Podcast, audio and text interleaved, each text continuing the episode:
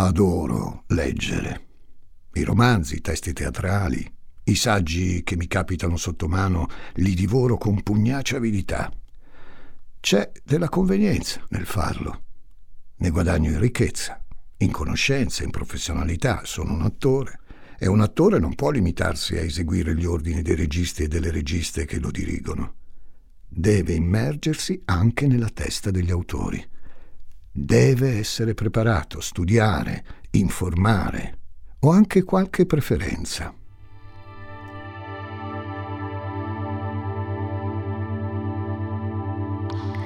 Uno dei più interessanti è Vitaliano Brancati. Brancati, che si è diviso con estrema brillantezza tra prosa, drammaturgia e sceneggiatura cinematografica, ci ha consegnato opere immortali come Don Giovanni in Sicilia.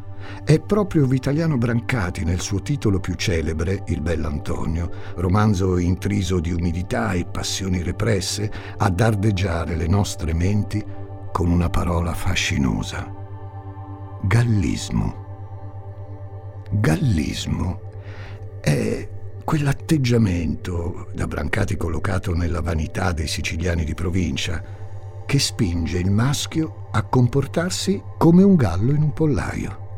Gallismo è quando gli uomini straparlano di sesso e delle avventure erotiche intercorse con le loro amanti. Il gallo ostenta virilità e sbandiera le sue conquiste. Ecco, adesso prendete Brancati, prendete il gallismo. Non sto per raccontarvi la storia di un pettoruto vanesio siciliano coi baffi, no. C'è il maschio, c'è la sua vanità, assolutamente. Ci sono le donne e l'ostentazione.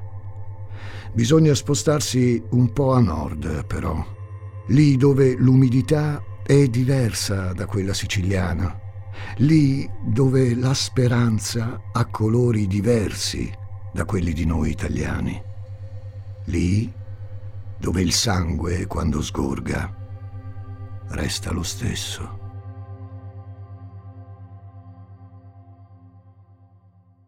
Sono Francesco Migliaccio Benvenuti a Demoni Urbani.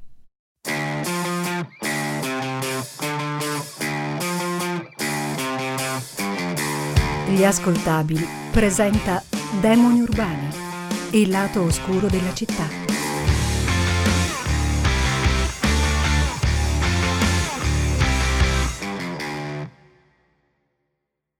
Persona può passarci la vita intera alla fermata dell'autobus Spesso nell'attesa si pensa o ci si annoia, si riflette o si stacca la spina. Si ascolta della musica, si legge, si improvvisa qualche passo danzante senza farsi notare troppo. Insomma, alla fermata dell'autobus c'è respiro, c'è emozione, c'è silenzio, c'è vita.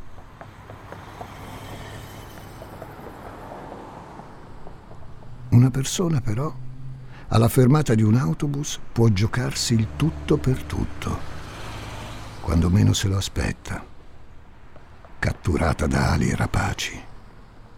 Mary, Caroline, Lucy, Shirley.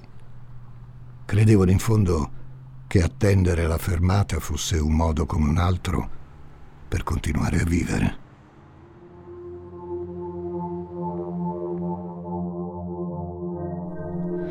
Mary, Caroline, Lucy, Shirley, le vittime delle ali rapaci, coloro che sono state offerte dalla mala sorte in sacrificio al gallo. E la cosa triste è che non sono le uniche. E la cosa triste è che in questa storia i luoghi di morte non sono solo fermate d'autobus.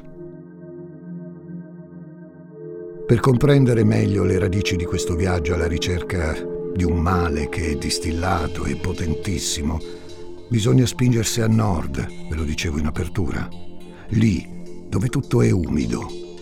Lì dove il gallo nasce, canta e cresce.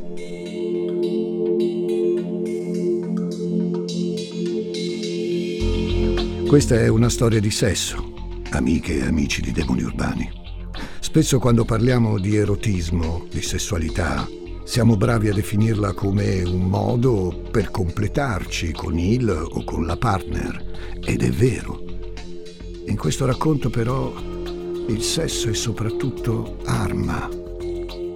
Arma e complicità tra due diavoli che esercitandone il potere si esprimono in performance pure di morte e spietatezza.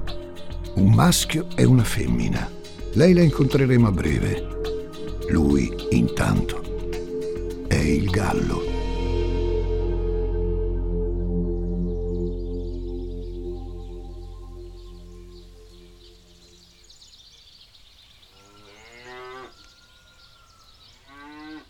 Se li ricorda tutti, il gallo, gli odori della sua crescita.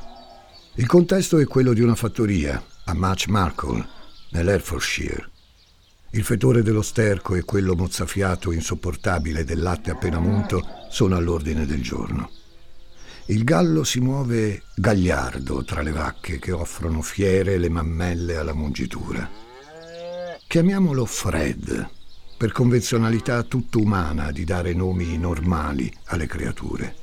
Fred West, per l'esattezza. Fred, che si da bambino si dà da fare coi suoi sette fratellini e sorelline per mungere appunto le vacche, spianare i campi, tagliare la legna, raccogliere le fragole. Devono guadagnarsi da vivere, per campare sereni. Markle non è esattamente un posto dai ritmi vertiginosi. A oggi conta meno di 700 abitanti ed è un villaggio rurale di agricoltori, di fattorie, di alberi modesti, campi color verde perla e pochi, sparuti poveri cristi che lavorano come muli, ma che non riescono a star zitti quando notano qualcosa di anomalo.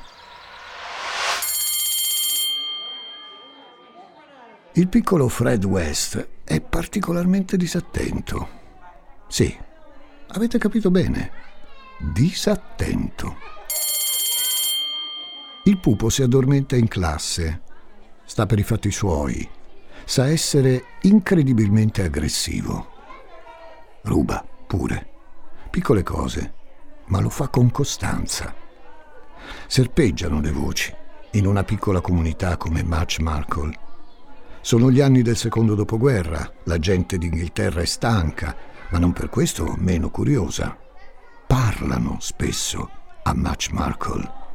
I denti, a volte cariati, l'odore di caglio sui tessuti malandati delle loro bluse, e ripetono.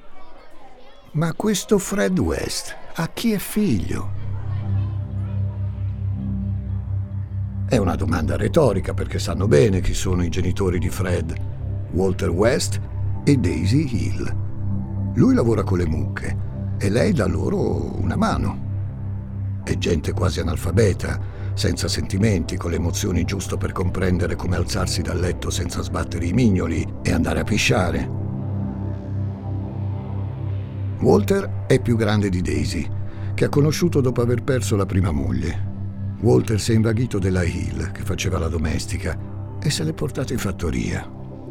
Se Walter è sfuggente, autoritario con la prole, vista come risorsa utile al lavoro, Daisy è visceralmente fedele alla carne che ha generato, al sangue del suo sangue. A Madge Markle la vulgata è ben consapevole che lei darebbe tutta se stessa per i suoi figli. Solo che non sanno fino a dove può spingersi. Per papà Walter la prole, come vi dicevo prima, garantisce la continuità del lavoro. Eh, fosse solo questo. L'uomo manda avanti una sua personale convinzione secondo la quale, essendo il padre delle creature, può disporre delle loro menti e soprattutto del corpo. È quello che gli interessa.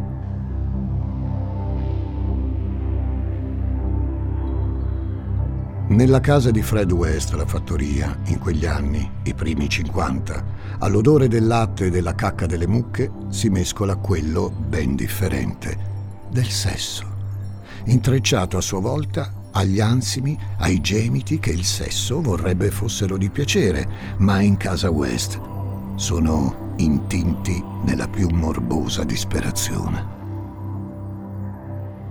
Walter infatti, i piedi gelidi, i peli ispidi dilaniati dal sudore, si infila nei letti delle figlie, le possiede.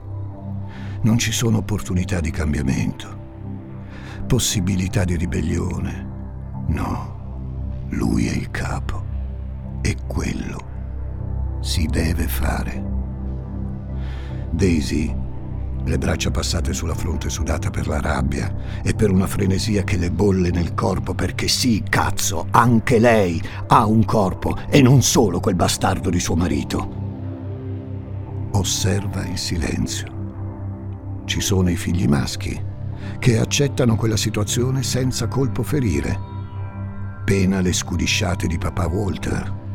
E poi c'è Fred. Fred sembra fregarsene di tutto questo. Gli interessa dei suoi piccoli furti, dei lavoretti in fattoria, di sbrigarsi gli affari suoi. Sta crescendo e a 12 anni sembra vivere in un para-universo tutto suo, dove non ci sono letture, dove resta indietro a livello intellettuale, ma 80 passi avanti rispetto ai suoi coetanei per quanto riguarda la vita vera. Ha capito Fred dove va il mondo. Deve andare oltre. Devi andare oltre, Fred, gli recita telepaticamente sua madre Daisy, sempre più attratta da quella presenza, sempre più attratta da quel galletto che sa il fatto suo se lo spolpa con gli occhi, l'orgoglio di mamma, e vadano al diavolo gli insegnanti che si lamentano che a scuola Fred non ci va mai. Vieni, Fred, vieni. Scappa, Fred, scappa, vieni, Fred, vieni.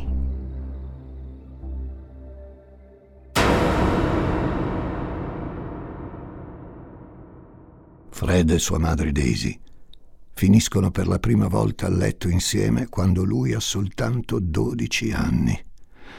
Questo almeno è quello che racconterà lui. Daisy muore nel 1968. Da papà Walter, che lo terrorizza e con cui compete idealmente al titolo di maschio di casa, impara che l'egemonia, il predominio, la razzia della dignità altrui sono gli strumenti più efficaci per campare Pesta a sangue compagni e compagne di scuola, dimostrando di provare piacere mentre i rivoli di sangue piovono dalle narici sulle placide camicette inamidate. In fattoria, le mani pervase di piacere, si avvicina alle pecore. Deve assolutamente farci sesso e gode, gode nel sentirle sotto di lui, ingenue, incapaci di reagire sviluppa, prima ancora dei peli pubblici, il gusto per la sofferenza. Degli altri, ovviamente. Come quella di un maiale che sgozza così, a sentimento. Amen. Del resto, il contesto familiare è quello che è. Tra i membri dei West i rapporti, finanche sessuali, sono morbosi, voraci come piattole, colmano vuoti emotivi, mancanze dilanianti, storie di vita mancata o vissuta malamente. Non è solo incesto, è devastazione morale ed erotica in quella fattoria del massacro in cui i padri vanno a letto con le figlie e un figlio con la madre, preambolo di una storia in cui proprio i massacri non mancheranno.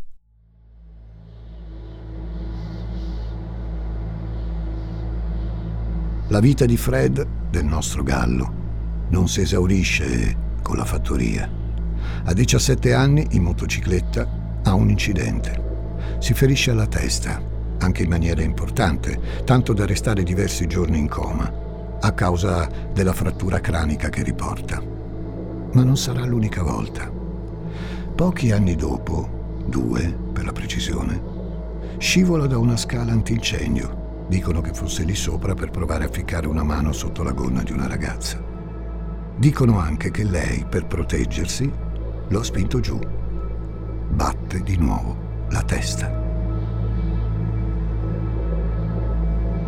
Secondo molti sono proprio questi traumi cerebrali ad accentuare in Fred la vena sadica, l'origine del male, la molla verso scenari estremi, entropie insostenibili. Oddio, come se prima avesse vissuto in una fiaba.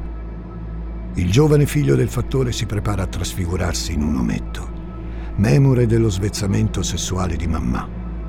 E lo fa seguendo gli insegnamenti del padre, tant'è che arriva perfino a stuprare sua sorella, Kitty, 13 anni. La bambina resta incinta, abortisce. È il 1961. Fred ha da poco compiuto 20 anni e sua sorella ne ha 7 meno di lui. Il ragazzo questa volta viene arrestato. Quando confessa alla polizia di avere molestato diversi minorenni in passato, motiva che ha peccato, perdonatemi il verbo da catechismo, per una ragione precisa. È capitato a tutti di farlo, no? Il ragazzo comunque viene rilasciato poco tempo dopo. 6 gennaio 1968. Mary, una quindicenne che per arrotondare fa la cameriera in un caffè, aspetta calma l'autobus per rientrare a casa. Si trova a Bristol Road, a Gloucester. Fa freddo. La gente non sembra essere interessata alla sua solitudine di ragazzina, un'adolescente come altre, una cameriera come altre. Cosa avrà mai di speciale? È sovrappensiero quando nota un cliente del bar arrivare verso di lei. La mascella pronunciata, il naso affilato, gli occhi chiari. Attorno alle tempie e sulla testa è punzecchiato da ricci e capelli scuri. Arriva verso di lei. L'espressione è suadente, ma non promette nulla di buono. Sarà l'ultima volta che Mary sarà vista viva da qualcuno. 10 novembre 1973. Carol Ann, 15 anni, sale su un autobus. Viene da un periodo difficile, le è appena morta la mamma. Viene da Wardon, nel Worcestershire. Il suo fidanzato e il resto del mondo, dopo quella data, non la vedranno mai più.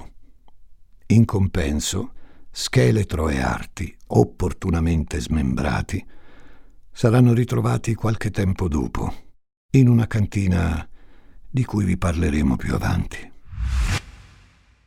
27 dicembre 1973. Lucy, 21 anni. Studentessa all'Università di Exeter, anche lei trovata morta in una cantina, rapita a una fermata d'autobus. Anche di lei saranno trovati i resti. 15 novembre 1974. Shirley H. Viene vista anche lei a una fermata d'autobus, l'ultima volta. Di lei restano il cadavere smembrato, ancora una volta, con la testa separata dal resto del corpo e avvolta nel nastro adesivo. It's Kaylee Cuoco for Priceline. Ready to go to your happy place for a happy price? Well, why didn't you say so? Just download the Priceline app right now and save up to 60% on hotels. So, whether it's Cousin Kevin's Kazoo concert in Kansas City, go Kevin, or Becky's Bachelorette Bash in Bermuda, you never have to miss a trip ever again. So, download the Priceline app today. Your savings are waiting. Go to your happy place for a happy price. Go to your happy price, Priceline.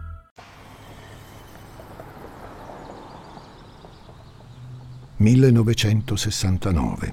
Ancora una fermata d'autobus. A Cheltenham, questa volta. Gloucestershire. C'è una ragazza, Rosemary Letts, detta Rose, 15 anni. Aspetta il mezzo di trasporto. È poggiata al muro, sicura di sé. Nessuno le rivolge la parola. Nessuno, a eccezione di un uomo dall'aspetto trasandato, con la faccia un po' da scemo, un po' da cane di bancata. Le si avvicina. Lei prova disgusto. Lui però è un gallo.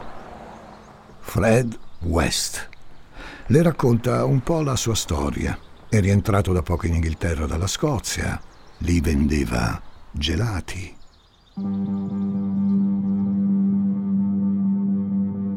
Rose è colpita da quel mezzo matto.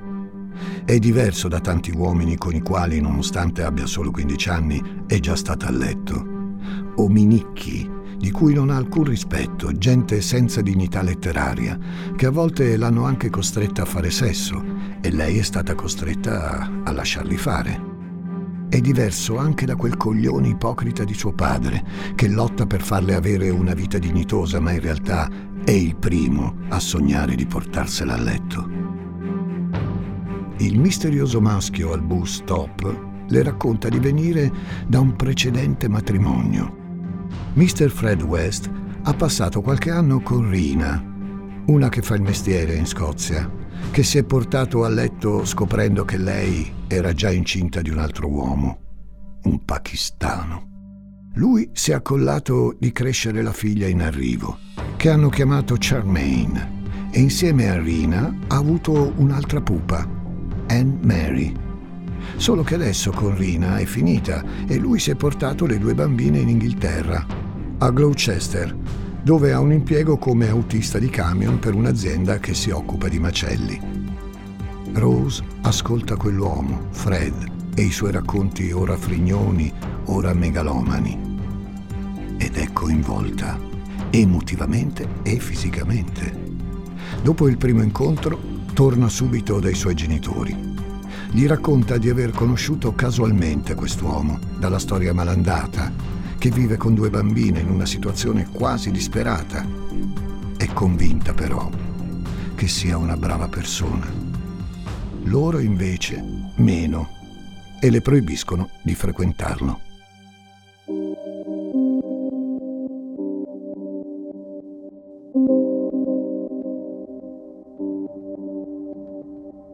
Rose, giovane donna decisa, sfugge al controllo dei suoi genitori e inizia a frequentare Fred, con la scusa di fare da babysitter alle piccole.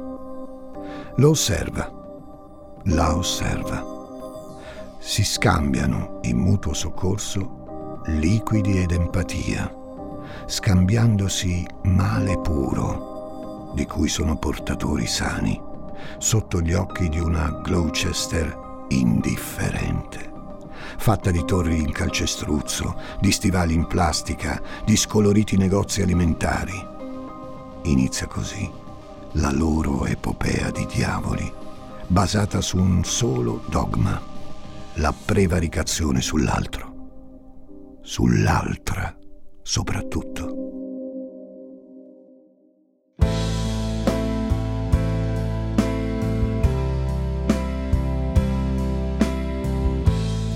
Iniziano gli anni 70 e Rose Letts penetra poco a poco nel sostrato familiare dell'uomo che ama.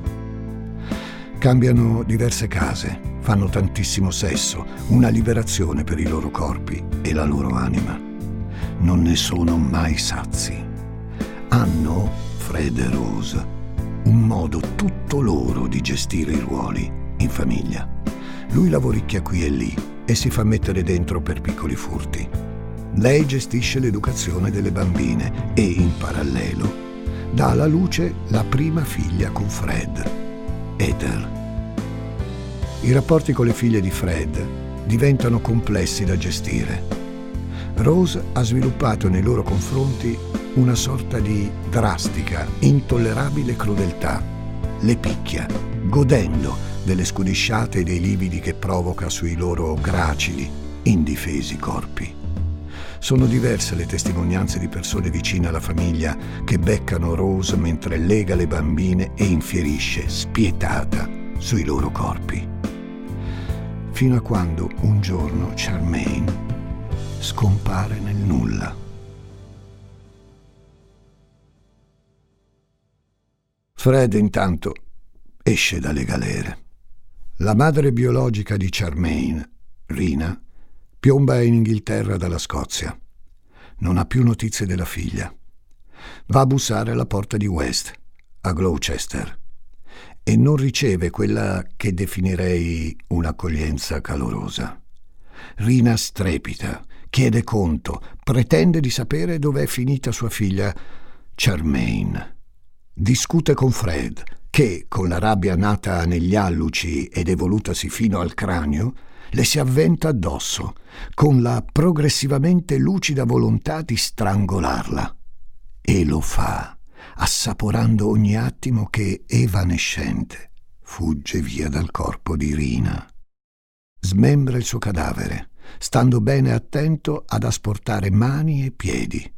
Poi ficca i resti in alcune buste di plastica e le seppellisce sotto un albero.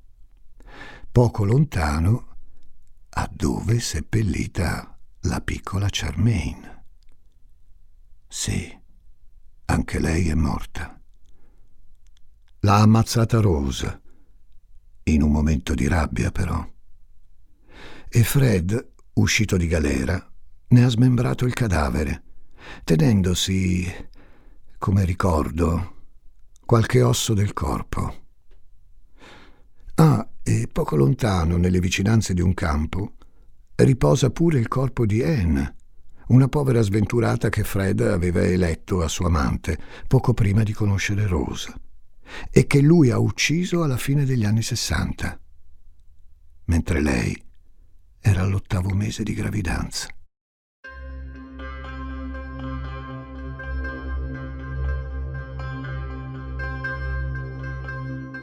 Nessuno però pare chiedersi dove siano finite Charmaine e Rina. Fred e Rose hanno una scusa per tutto.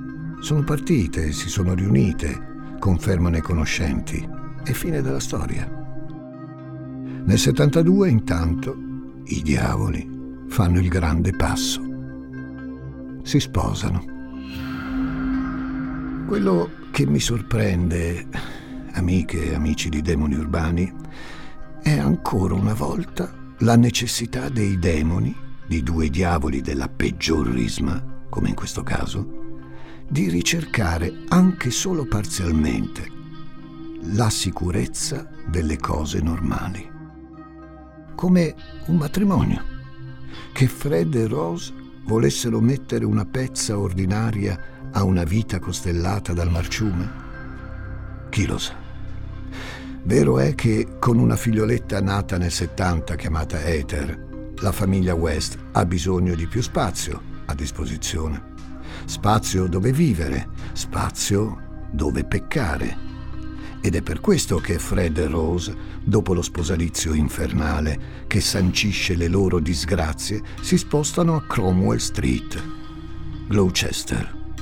Il loro nido, pardon, covo familiare, è una palazzina a tre piani, in mattoni, copia carbone di tante altre palazzine che, snelle in stile british, svettano verso cieli spesso annuvolati.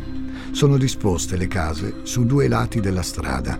Non ci sono tantissimi negozi, ma ci sono case che brulicano di vita, di centrini, di puzzo di residui di tè, briciole di biscotti al burro. Cromwell Street è una strada silente, placida, quasi anonima. Fred vi si insedia al numero 25, Gallo, fiero delle sue molteplici conquiste, cosciente degli omicidi già commessi prima del 72, padre padrone dallo sguardo beffardo, coi piedi bene avvezzi a fare avanti e indietro dalle galere. Rose, come sempre, è al suo fianco, tutrice dissoluta delle delfine di casa, eredi inconsapevoli e innocenti di un male disgraziato. Rose, imperatrice madre, mai solo spalla, ma completamento. La casa è grande, tre piani, quindi bisogna farla fruttare. I signori West, imprenditori del male, hanno un'intuizione. Coniugare quegli elementi che più li hanno resi felici nelle loro vite. Sesso e predominio. Gloucester osserva, impassibile, questa sfilata di babysitter che entrano ed escono dalla casa di Fred e Rose. La scusa, appunto, è quella di tener d'occhio le pupe. Intanto ne è nata un'altra, May, May West. E chissà se l'associazione alla star di Hollywood fosse voluto o meno. Le babysitter, dicevo, ma non solo Casa West è un moltiplicatore erotico, una locanda in cui turiste e istruttrici molto disinibite vengono accalappiate e diventano stelle di festini sexy, di rapporti sessuali con Fred e con Rose, mentre le bambine, sullo sfondo, guardano. Fred il gallo, da tutte le stanze, ha fatto togliere le serrature, così, in qualsiasi momento, può predare, può cacciare, può colpire. Suona il campanello di casa West. Suona e accoglie donne e uomini che si accoppiano coi padroni di casa in una sarabanda del male che non vogliamo giudicare, per carità. Peccato però che di mezzo ci siano dei morti e delle piccole. Rose ha iniziato intanto a prostituirsi. Lo fa perché a lei e a Fred piace, perché è un modo di guadagnare del denaro e perché accoppiandosi con degli estranei è come se contaminassero laidi e felici il loro male con il resto del mondo. I capelli neri rassettati, un filo di matita, una veste graziosa. Rose va ad aprire la porta un giorno. La spalanca, in attesa di un cliente, uno dei tanti, e ci trova suo padre ha saputo che la figlia si prostituisce e, mai dimentico degli antichi ardori, pretende la sua parte.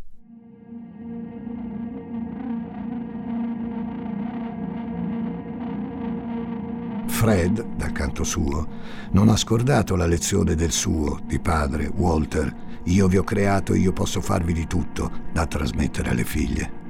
Ed è seguendo questo squallido orrendo dettame che ai gemiti di piacere di turisti, clienti e babysitter si aggiungono i pianti soppressi dalla paura delle figlie dei West, Ether, Anne-Mary, May, costrette dal padre e occasionalmente anche da Rose ad abusi sessuali, a violenze e torture psicologiche senza fine che si perpetuano negli anni abbandonandoli in uno stato di profonda, cieca prostrazione.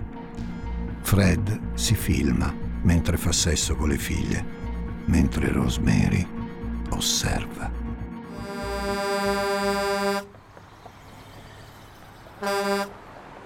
Sono questi gli anni di molti degli assalti al bus, quelli di cui vi raccontavo prima, ma sarebbe ipocrita limitare a quelle aggressioni l'azione criminale dei West ipocrita e falso. Sono tante, infatti, le vittime di quegli anni, le ragazze del bus citate prima, ma non solo. Ci sono Therese, Juanita, un'altra Shirley ed Elison. Entrano tutte in contatto, in un modo o nell'altro, con la casa di Cromwell Street, come le ragazze del bus vengono costrette a rapporti sessuali, in alcuni casi consenzienti, ma che poi si trasformano in tragedia. Fred e Rose sanno chi colpire. Autostoppiste, ragazze con difficoltà familiari che portano in casa e sessualizzano in maniera bieca. Orge su orge, stupri di gruppo, grida, sangue, aborti e morte. Quella casa è un inferno. Le vittime sopracitate, testimoni ormai inaffidabili di quel carnaio, vengono tutte letteralmente fatte a pezzi. Nella cantina di casa, luogo di tortura, il covo dove anche le figlie subiscono le peggiori violenze. Fred ci tiene personalmente a smembrare i cadaveri, prestando minuziosa cura ad asportare mani e piedi. Poi le seppellisce nel giardino nelle vicinanze di casa, sotto il pavimento della cantina. A una di loro, la Shirley numero 2, uccisa nel 78, viene anche strappato il feto che porta in grembo. È quasi al termine della sua gravidanza.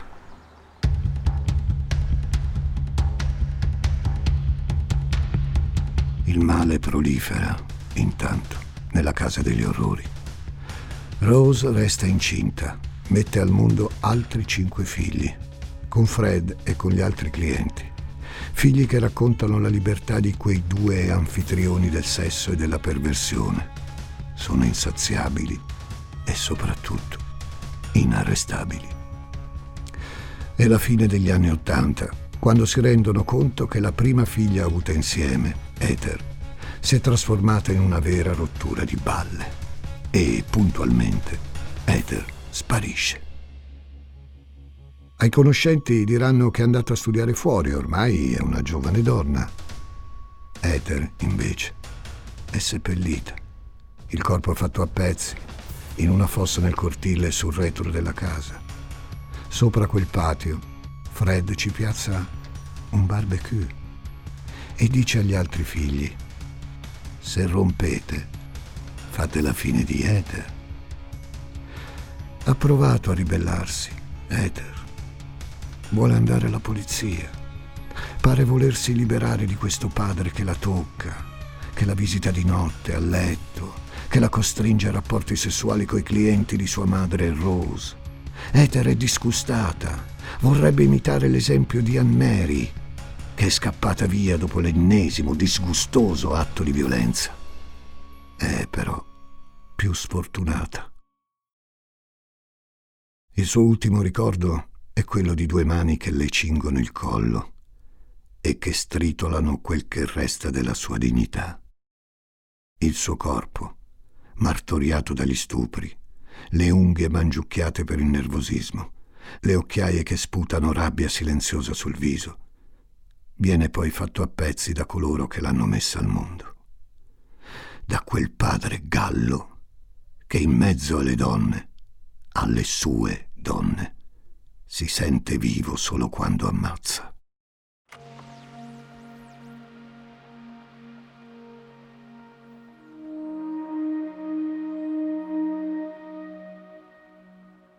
Ether muore nell'87. Ci vogliono cinque anni prima che finalmente la polizia arresti Fred e Rose. Nel 92 il gallo sodomizza una delle figlie, Louise, filmando l'atto. La bambina, sconvolta da questo gesto e da altri insopportabili stupri a opera dei clienti della madre, attiva una catena di azioni. La sua confessione a un compagno di scuola insospettisce la famiglia di quest'ultimo, che a sua volta avverte la polizia, che già guarda la coppia con sospetto dopo la sparizione misteriosa della figlia Ether.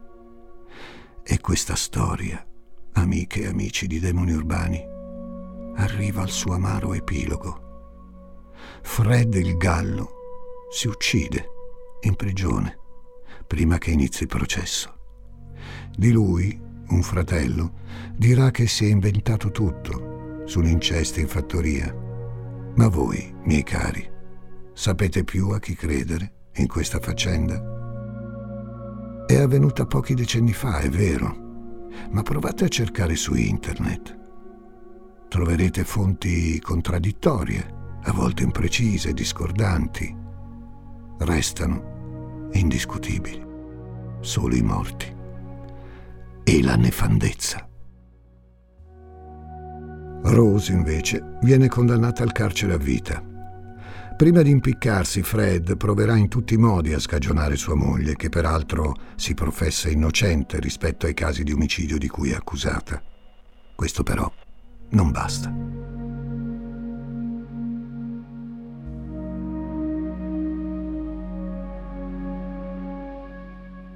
Io mi chiedo, miei cari, com'è possibile che per due decenni una coppia abbia potuto agire in maniera così criminale, facendo al massimo inarcare qualche sopracciglio tra i conoscenti? Sono però interrogativi senza senso. La risposta non la conosce nessuno, neppure il cadavere di tutte le ragazze innocenti massacrate da Fred e da Rose i cui corpi, potrete immaginarlo, vengono tutti ritrovati dalla polizia poco a poco, martoriati, sezionati, avvolti a suon di scotch. Gloucester, intanto, ha voluto dimenticare. La casa degli orrori al 25 di Cromwell Street è stata battuta. Attentato alla memoria? Necessità di estirpare il male? Forse perché se mi dovessi immaginare la bocca dell'inferno, al momento la collocherei lì, sono Francesco Migliaccio e vi do appuntamento al prossimo episodio di Demoni Urbani.